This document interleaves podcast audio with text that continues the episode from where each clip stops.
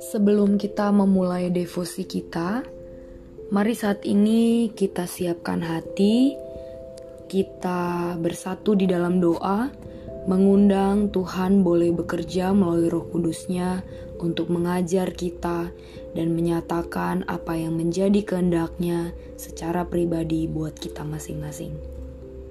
Mari kita berdoa. Tuhan yang bertahta di dalam kerajaan surga, Tuhan pemilik kehidupan kami, Tuhan yang Maha Tahu atas setiap rahasia dan masa depan hidup kami. Tuhan, saat ini Tuhan izinkan kami duduk diam dan juga bersandar belajar daripadamu melalui firman dan juga renunganmu.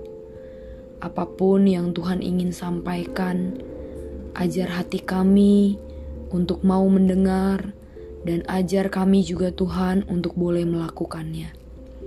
Ampuni segala dosa pelanggaran kami Tuhan, agar kami boleh layak datang dan menghadap hadiratmu yang kudus. Di dalam nama Tuhan Yesus Kristus kami berdoa. Amin.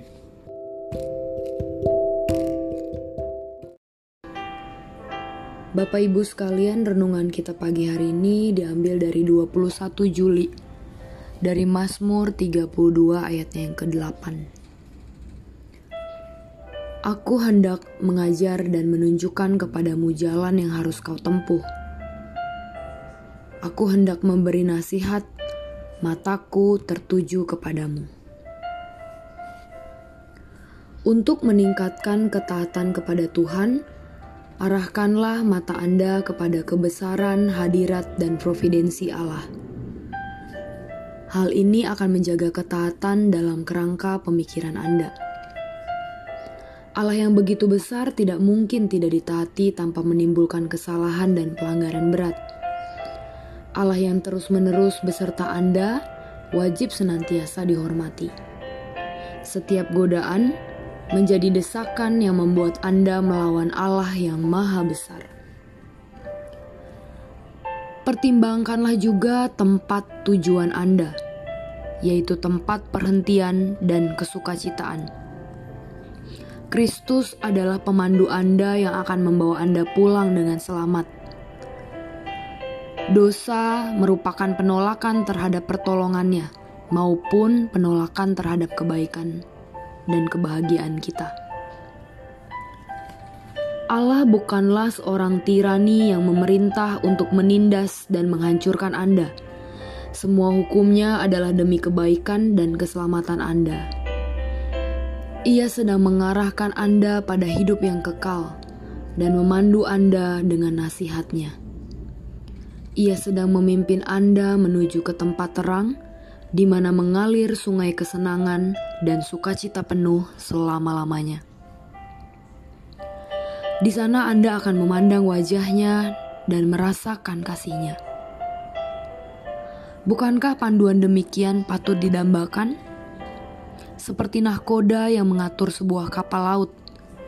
Jika semua pelaut menaatinya, mereka akan tiba di pelabuhan tujuan dengan selamat Masakan kepemimpinan sedemikian mendukakan Anda. Pikirkanlah mara bahaya, kesulitan, dan musuh yang kejam yang harus dihadapi Anda dalam perjalanan menuju sorga. Keselamatan Anda tergantung pada bantuan pemandu Anda. Apakah Anda ingin dia membiarkan Anda memimpin diri sendiri? Penyakit Anda mematikan tetapi hanya Yesus Kristus yang sanggup menyembuhkan Anda. Jika Ia tidak menyembuhkan, Anda akan binasa selamanya. Tidakkah Anda mau menaati tabib?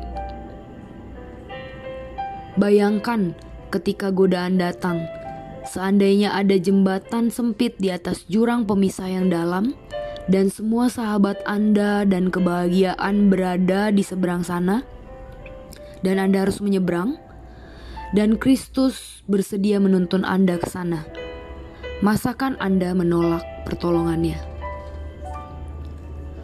Bukankah sepatutnya kita memegang erat-erat Dia dan yang paling tepat adalah menaati Dia, karena Dia sedang menuntun kita menuju hidup kekal, menghindari jurang kesengsaraan abadi. Bapak Ibu, saya membayangkan kehidupan kita tanpa Kristus, ibarat kita memasuki sebuah hutan yang luas tanpa kita membawa kompas sebagai penunjuk arah kita. Kehidupan tanpa Kristus ibarat kita juga sedang berada di sebuah jalanan kota yang asing dan ramai dengan begitu banyak penunjuk arah, papan penunjuk arah, namun karena kita tidak mengerti bahasa dan tulisan yang ada di dalamnya, tetap saja kita tersesat dan tidak tahu arah jalan pulang. Bersyukur tiap-tiap hari Tuhan tahu kita butuh bimbingan dan arahan dan tiap-tiap hari Tuhan berikan firman buat kita dan terlebih juga Roh Kudus yang ada di dalam hati kita untuk menunjukkan arah dan jalan. Karena tiap hari ada begitu banyak pilihan, ada begitu banyak persimpangan dan tiap hari kita butuh Tuhan menolong kita untuk menguji setiap hal yang boleh terjadi dalam kehidupan kita. Dalam perjalanan kita juga menuju kehidupan kekal, ada begitu banyak tantangan,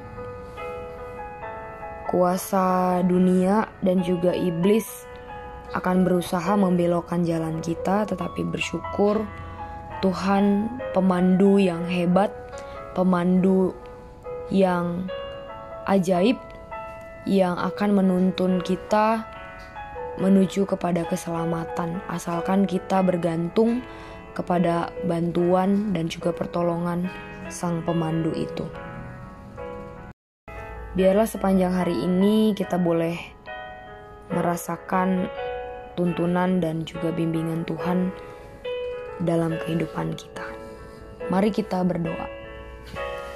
Tuhan, kami bersyukur karena tiap-tiap hari kami boleh dibimbing dan diarahkan oleh Tuhan. Kami sering kali tidak punya pertimbangan yang baik kalau Tuhan tidak mengarahkan hati kami dan juga hikmat kami. Bersyukur untuk tuntunan Tuhan walaupun sering kali hanya satu dua langkah ke depan tetapi yang kami tahu Tuhan senantiasa berjalan bersama dengan kami. Tuhan, ajar kami untuk boleh terus taat mengikuti arahan dan panggilan Tuhan. Terima kasih Tuhan, dengarlah seluruh doa kami dan juga syafaat kami. Ampuni segala dosa pelanggaran kami. Di dalam nama Tuhan Yesus kami berdoa.